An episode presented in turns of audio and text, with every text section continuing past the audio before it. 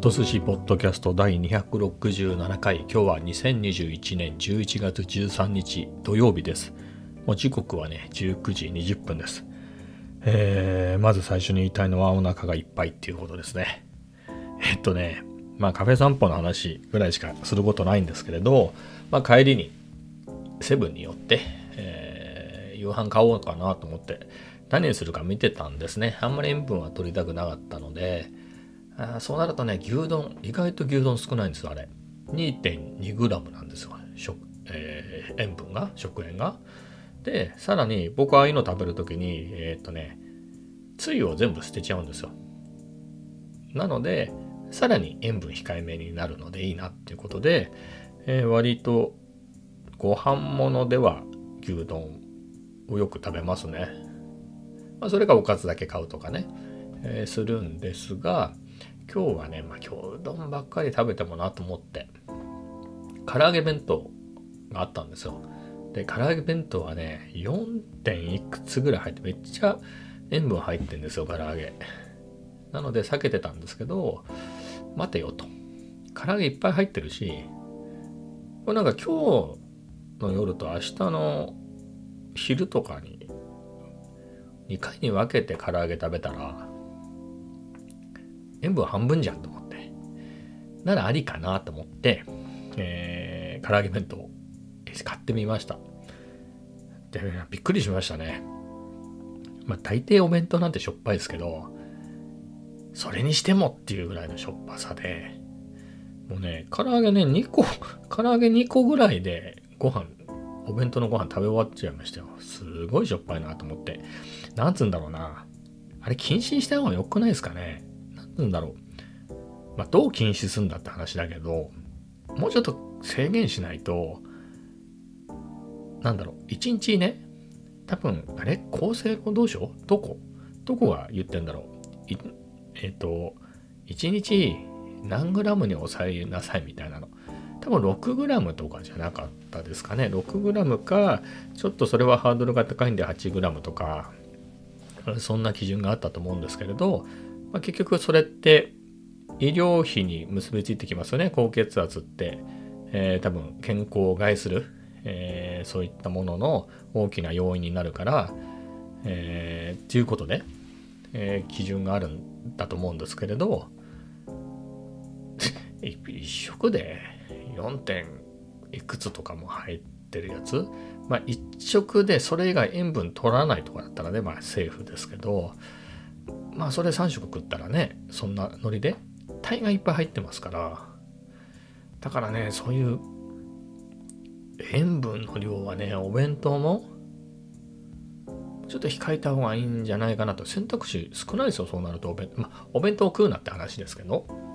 まあそうなってねそうやって選んでいくとあの牛丼になるっていう。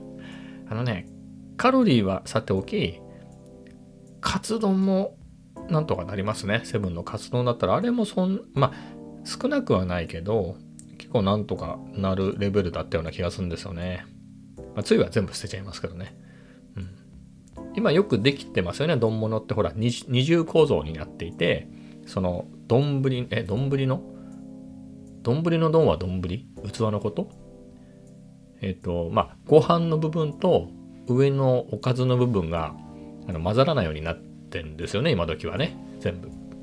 なので、まあ、温め終わって、その具の部分をご飯に乗っける前に、えっ、ー、と、つゆだけ全部捨てちゃうっていうね。あ、それでも味めっちゃ濃いですからね。うん、全然、うん。まあ、つゆだくが好きな人にはね、あれ、物足りないかもしれないですけど、別に僕はそこはこだわりがないんで、えー、捨てちゃうみたいな。まあ、そういうことをすればね、お弁当もいいんですけど、かな。みたいなことね強く思いましたね。だから選択肢がねちょっとお弁当で済ませたいってなるとかなりカロリーがねえまあみたいなことを思いました。で結局唐揚げ2個であれ56個入ってるんですよね唐揚げ弁当、えー、で2個で唐揚げ食べ終わっちゃったんですけどあご飯ね。ちょっとやっぱり唐揚げも全部食べてご飯も食べてちょうどいいぐらいの量になってるところを唐揚げ2個で済んじゃったから、ちょっとお腹的に物足りないな。ただ、じゃあそこで唐揚げ食っちゃ 唐揚げだけ食べちゃったら結局塩分控えるために あの2回に分ければいいっていうふうにしたんじゃないのって話じゃないですかだから唐揚げ1個だけ食ったところでなと残りも全部食わないとちょっとお腹が膨れないなっていうぐらいの微妙な感じだったんですまたあの唐揚げね、まあ、美味しいですよ正直あのしかもすっげえしょっぱい唐揚げだから食欲に火がつくわけですよこれどうしたもんかなと思ってそうだと。あのー、これまた昨日か一昨日か、何日か前にセブンで買ったほら、温めるタイプの、保存できるタイプのご飯があったんで、あれをちょっと食べようかなと思って。温めたんですよ。いやー、美味しい。美味しくて、その唐揚げもご飯も全部食べましたと。結局塩分ね、フルで取っちゃった2日に分ければ塩分セーフじゃん、半分じゃんと思ったんですけど、全部食べて、えー、しかも、ご飯も余計に食べたんで、いやー、だったら最初からね、えー、唐揚げ弁当だけを全部食べときゃよかったなっていう、えー、そんな感じでお腹いっぱいになりながら喋ってます。こんなとこですね。で、まあ何の話しましょうね。カフェ散歩って言ってもまたサラエボですよ。うん。いや、サラエボは悪くないですよ。うん、いいとこですね。うん。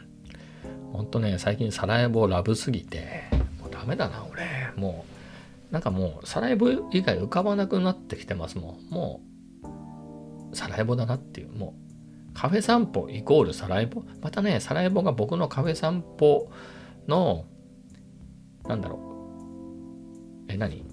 手持ちのカードの中で一番遠いんですよ。そんなに差はないですけどね、ルフランも、サラエボも、まあ、言ってみれば5分ぐらいの差なんですけど、とはいえ、やっぱサラエボ行って帰ってくると、結構歩数的にいい感じになるんで、となるとね、やっぱりサラエボ行きがち。で、さらに、えっ、ー、と、やっぱ電子マネーね。電子マネー、電子マネーって言っても PayPay ですけど、まあ PayPay かつ、あの、Wi-Fi ね。やっぱこの2つが楽で、えー、そうなるとね、やっぱりサラエボかなっていう。3つですよ、だから。いっぱい歩ける。ほんのちょっとだけの差だけど、より歩ける。で、PayPay が使える。そして Wi-Fi もある。もうここでしょ、もうサラエボに勝てないですよ、なかなか正直。うん。しかも、ね、やっぱり、なんだろう。まあ、ロッテリアの方が安いですよ。ロッテリア270円ぐらいかなカフェラテね。で、マックだったら150円ですからね。とはいえ、とはいえですよ。とはいえ。まあ、そこは向こうの方が安いけど、まあ、Wi-Fi ないですからね。新松戸のロッテリアとマクドナルドは。うん。まあ、あとやっぱり雰囲気がね、悪くはないけど、やっぱりサラエボの方が、やっぱり専業のカフェだけあって、より落ち着いた感じがあるんでね、えー、そういう意味でも、うん、サラエボの方がいいかなと。というわけで、サラエボばっかり行ってます。まあそう、今日はね、でもね、ただね、リベルテも行こうかなって思ったんですよ。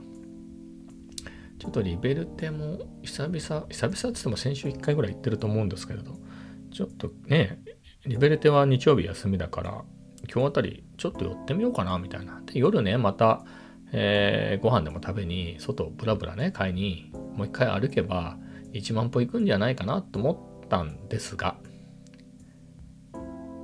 まあでもねやっぱり行かないめんどくさくなるかもしれないからやっぱサライボ行こうって言ってサライボ行ってしまいましたまあそんなところですあとはね何したかな？何したかなってまあ寝てたなうんあのネットフリックスでね、最近ネットフリックス面白いですね。まあ、最近面白いわけじゃないですね。ずっと面白いからあんだけ大きいサービスになったと思うんですけど、まあ、僕が見てる感じで言うと、最近レコメンドがいい感じのレコメンドが来るようになって、あのね、エルビス、エルビス・プレスリーですね。エルビス・プレスリーのドキュメンタリーがね、ザ・サーチャーってやつかな。それが2話ぐらい、2話しかないのか、なんだか知らないですけどまあそれ見たらすごく面白くて、うん、で、そっからね、次何見ようかなと思って、またおすすめに出てきたやつでね、多分ラブっていうんだと思うんですよ。ラブって出てきてるから、ラブっていうタイトルなんだと思うんですけど、っていう、誰一人見たことのある、えー、俳優が出てなかったですけれど、えー、それがおすすめに出てきて、なんとなくあの、ネットフリックスって、あの、まあ、簡単な解説は載ってますよね。さらに雰囲気あるんじゃないですか。なんか、ウィットに飛んだなんとかとか、えっ、ー、と、ハート、何？ハートオームななんとかとか、そういう中で切ないみたいなのあったら見ないんですよね。悲しいとかなんか社会派の考えさせられるみたいなやつがあったら見ないし、怖いやつも見ないし、まあ怖いやつっつっても、ゾンビ系のなんなんサンタクララなんとかみたいなやつはちょっと面白かったですね。あれも途中まで面白かったな。あと、何でしたっけ？シャーシャーってずっと言ってるやつ。なんか有名なゾンビのやつありますよね。すごいシーズンが続いてるやつ。思い出せない。え、何でしたっけ？有名なやつですよ、相当。え、なんだろう？ゾンビの映画で 有名なやつ。ゾンビ、ゾン、え、なんだっけ？ゾンビの映ゾンビっぽい映画だけど、ゾンビではないんですよね。なんか病気にかかってみたいなやつ。ちょっとね、ネットフリックスで、もう手っ取り早くね、探しますよ。なんだっけ？え、あんな有名なやつ？え、ちゅうか、イコールあれじゃないの？バイオハザードじゃないですよ。なんかすごい有名なやつ。え、やっぱゾンビって書いてあると、そうなっちゃうんですかね。あれなんとか、ウォーキングデッドだ。思い出しました。ウォーキングデッドね。あれも最初怖かったけど、だんだん、ほら、あの、パターンが見えてきて、シーズン結構先まで見たんですよね。6ぐらいまで見た気がするんですけど、まあいいかな、みたいな感じで。なんか、もう緊張感がなくなるじゃないですか。最初はもう、ヒャーヒャーって来ただけでもみんなが怖くて、見てる僕も怖かったのが、なんかみんな慣れてきて結構。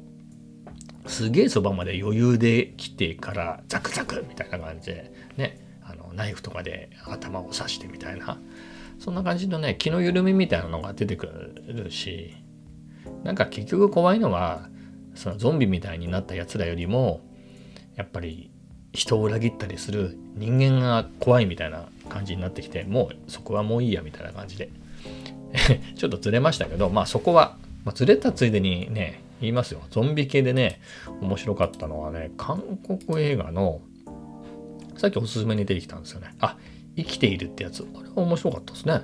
うん、生きているっていう、ハッシュタグ、生きているみたいなタイトルのやつは結構面白かったなと。まあ、そんなもんです。で、まあ、そんな感じで出てくる中で、あのね、まあ、コメディみたいな感じで書いてあったのかな。確かその、ラブってやつがね。で、それでもうコメディだったらいいやと思って、見始めたら、まあ、結構面白くて。もうね、シーズン2のね、何話まで見ただろう。まあ、みたいな感じでですね。うん。面白いです。まあ、面白いって話も面白いけど、あのー、僕はああいうアメリカとかのね、あの、景色を見るのが好きなんですよ。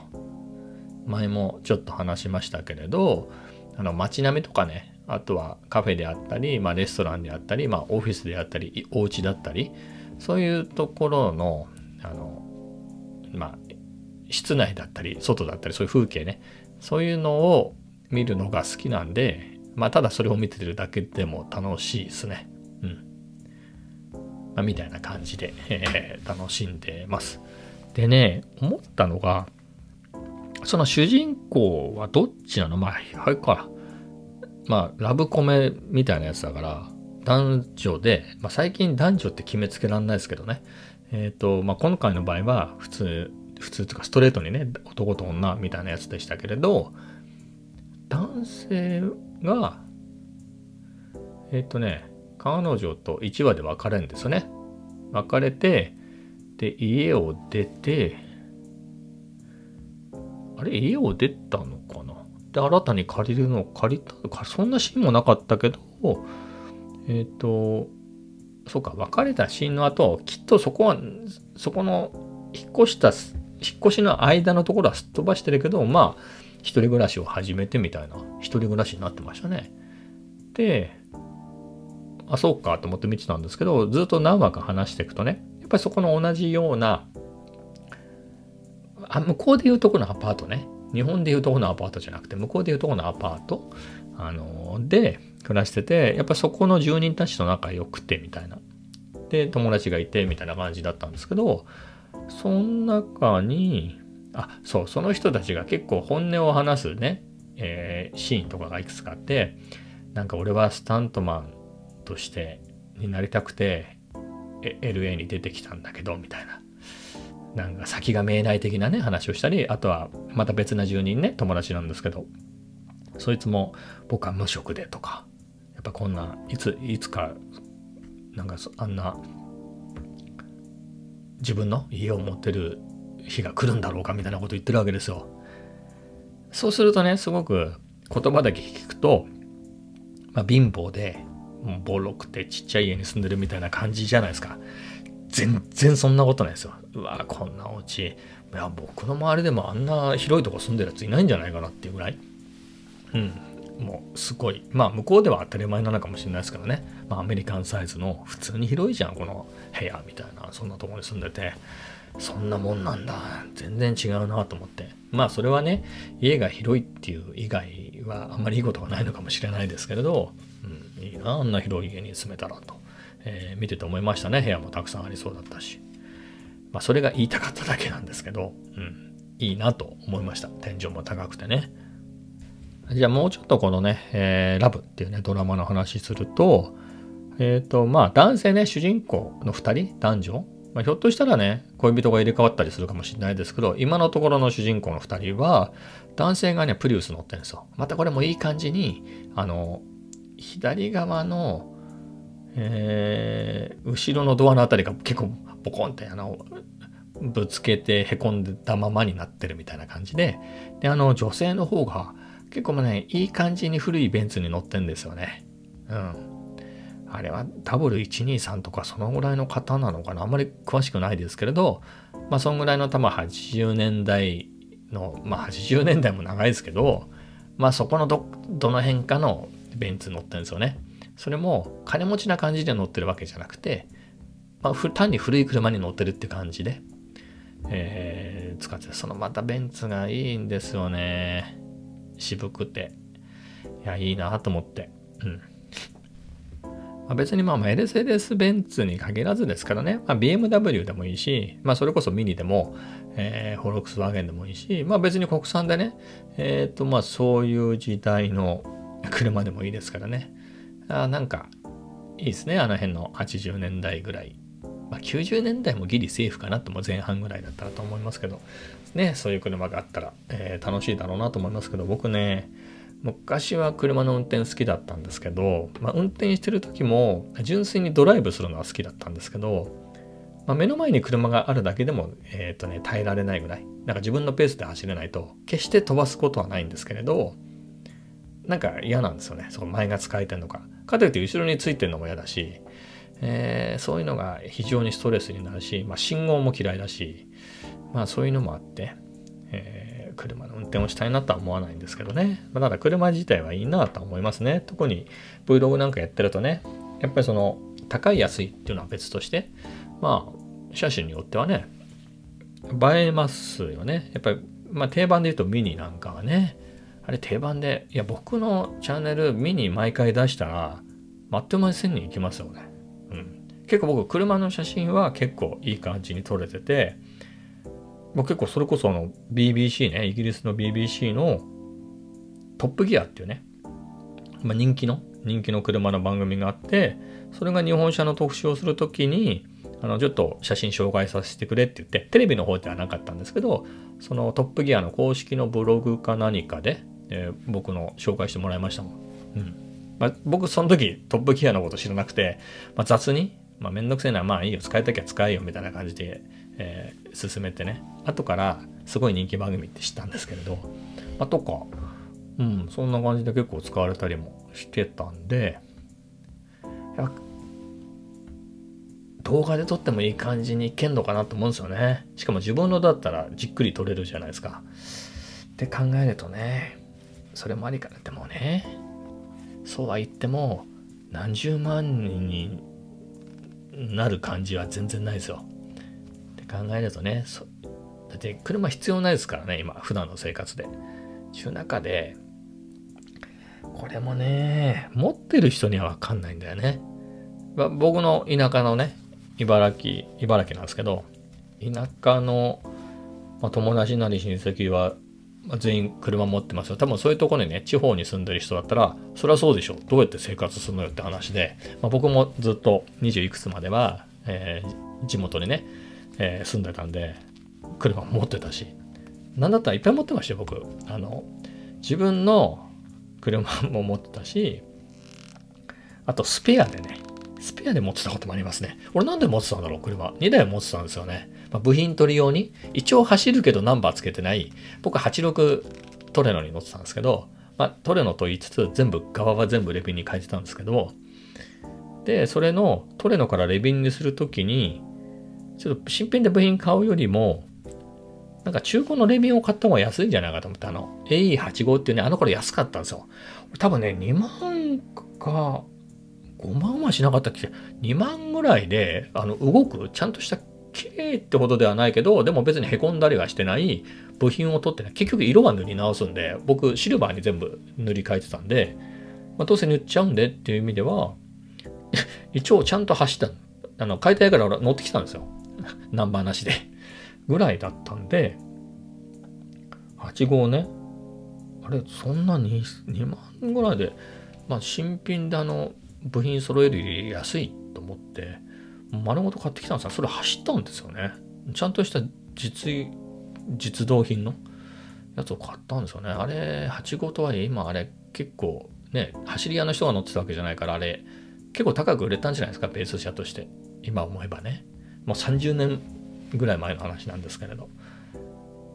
まあ、みたいな感じで2台持ってたり、バイクも持ってたりしましたからね。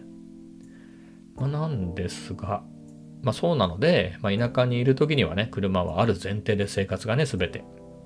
それは駅前の駐車場借りるお金とか、えー、そういうのも含めてね、保険とか、税金とか、えっ、ー、と、車検とか、また消耗品ありますよね。ガソリンとか当たり前だけど、タイヤが減っただとか、まああとはいろいろチューニングしちゃうんでね、めっちゃお金かかりましたけど、まあみたいなのがもうあるの前提で入ってるんですよね。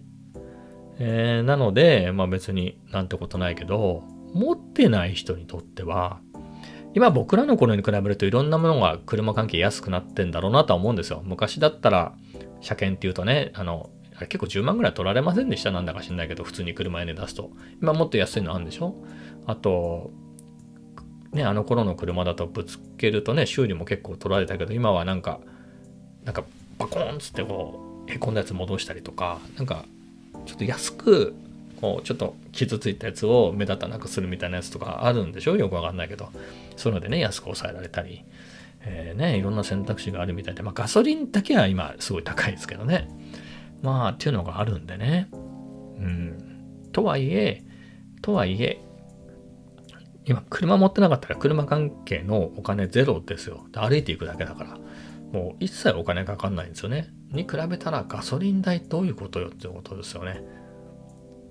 ガソリン代はかかるんですよ。あれ、160円ぐらいするんですかね、1リットル。ね。1リットル160円で。まあ、この辺、僕のとこも郊外とはいえ、やっぱ車はそこそこ走ってるから、それなりに。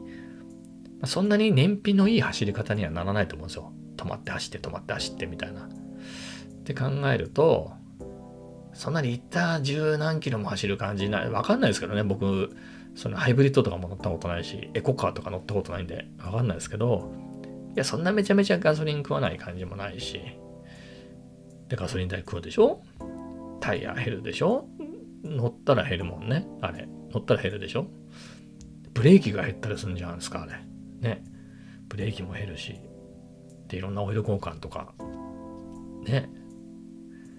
まあ、駐車場代も何万も取るでしょこの辺の田舎でもいやーそう考えるとねあれいくらぐらいかかるんですかねまあ、駐車場代は、あれ、どんぐらいなんだ ?1 万ぐらいで借りられるのかな？ちょっと自信ないな。まあ、1万円としますよ。1万円で借りられたとしても1万円でしょ？毎月1万かかるんでしょ？俺、止めとくだけで。で、ガソリンなんか記憶にないんだよな。今高いから1万ぐらいかかりますかね。せっかく車持ってるからコストコ行こうみたいなとか言って。あの、ロードサイド沿いのそういうとこいっぱい行くじゃないですか。無駄に。ってなると、多分僕も一人になりたいみたいな時に車乗って出かけちゃうと思うんだよな、夜なんか。って考えると、1万ぐらい。1万使わないかな。でもさっきリモートでね、家にいることが多いから結構乗るかもしんないな。まあ、これ1万、5000円ぐらい ?5000 円で済むの？わかんない。まあ、として。で、もうわかんない計算。でも年にしたら結構取るでしょ？だったら、あの、税金毎年。待って、何 cc の買うのかによるけど、なんか4万ぐらい取られてた気がするんですよね。1600cc とかしか乗ったことないのに、あれ1500超えると4万ぐらい取るじゃないですか。で、4万でしょ？まあ、K にすればいいっていうのもあるけど、でも俺が今言ってるのは、古いメルセデス・ベンツとか BMW とか、まあ、できればミニとかいう話で、まあ、ミニだったら、まあ、ギリ BMW になってからのミニでもいいですけど、ねえ、あれだと1500いかないのか？何 cc ぐらいなんですかね？まあちょっと計算してもキリがないんですけれど。いや、まあ結構かかるっていうのがね。いや、それを出てくのはでかいっすよ。そうまでしてみたいな。そうまでしても、運転するのめんどくさいですからね、あれね。ね僕、眠くなっちゃうんですよね、車運転すると。運転しなくても眠くなりますけど、運転したらなおのこと眠くなっちゃうんで、なんか危ないなぁと。うん、そう考えるとね、よっぽど映える車じゃないと、それはあの、繰り返しますけど、ミニとかでいいんですよ。まあ、健康のミニぐらいでもいいですよ。まあ、そんぐらい映える感じであれば、ギリセーフな感じですけど、普通のでは嫌だもん。映え、映えないもん。名前、フィットとかあれ映えないでしょ。フィアットは映えるけど、フィットとか全然映えないでしょ、あれ。プリウスもアウトですよ、俺的に。あとわかんない、今の車。普通の車はね、あの、銀座とか行ったら普通の車走ってないですよね、あんまり。ポルシェはびっくりするぐらい走ってますよ。ポルシェ、ポルシェ、ポルシェ、ポルシェ、ポルシェですよ。あの、あの、パーキングロットに、あの、道路に止まってんのが、本当に。で、えー、もうそっちにずれますよ、もう。車買わないから。ずれると、もう四駆が多いですよ。いわゆるメルセデス、メルセデス・ベンツの G クラス、ゲレンデでしょ。あれが普通にいっぱい止まってて、ポルシェのカイエンも止まってるでしょ、四駆だと。あとはレンジローバーとかランドローバーも人気で、さらにまあ国産だとまあ FJ クルーザーとか、えー、ああいうのも止まってるし、もうそんなばっかりですよ。その間に、あの、911が止まってて、だフェラーリ、あの、ポルシェとか、その、ゲレンデね、G クラス。あれを見ない日はないです。だフェラーリは、たまに見ない日があるかなぐらいの話ですよ。基本止まってますもん。あの、だからね、初代のカリフォルニアの頃は、フェラーリのね、あれもめっちゃ止まってましたよ、フェラーリのカリフォルニア。あと、無駄に、無駄ではないけど、ランボルギーニのガヤルドも現行車の時は、どんだけ止まってんだろうってぐらいいっぱいね、ガヤルドとか、ウラカンとかもね、あれもよく止まってましたね。アベンタドールも止まってるけど、まあ、あれはさすがにね、でも、1週間の間には何回も見るぐらいでしたもん。本当に。気軽に止まってますからね。まあ、逆に、クラウンのが見ないんじゃないみたいなぐらいですよ。まそんな感じで、まあそんな世界でしたからね、あんまり国産の車を見ても気づかないですね。まあ逆にね、この間見たのがね、あれは90年ぐらいの90年前後のじゃないのかなカリーナが溜まっててしかもめっちゃいじってんですよあれかっこよかったですね。うん。まあそんぐらい。逆にその目立っちゃうぐらいでした。ああずれましたけれど。まあそんな感じでね。どんな感じっていうわけでもないんですけれど。えっ、ー、ともう疲れたのでね、えー、今日はこの辺で、えー、終わります。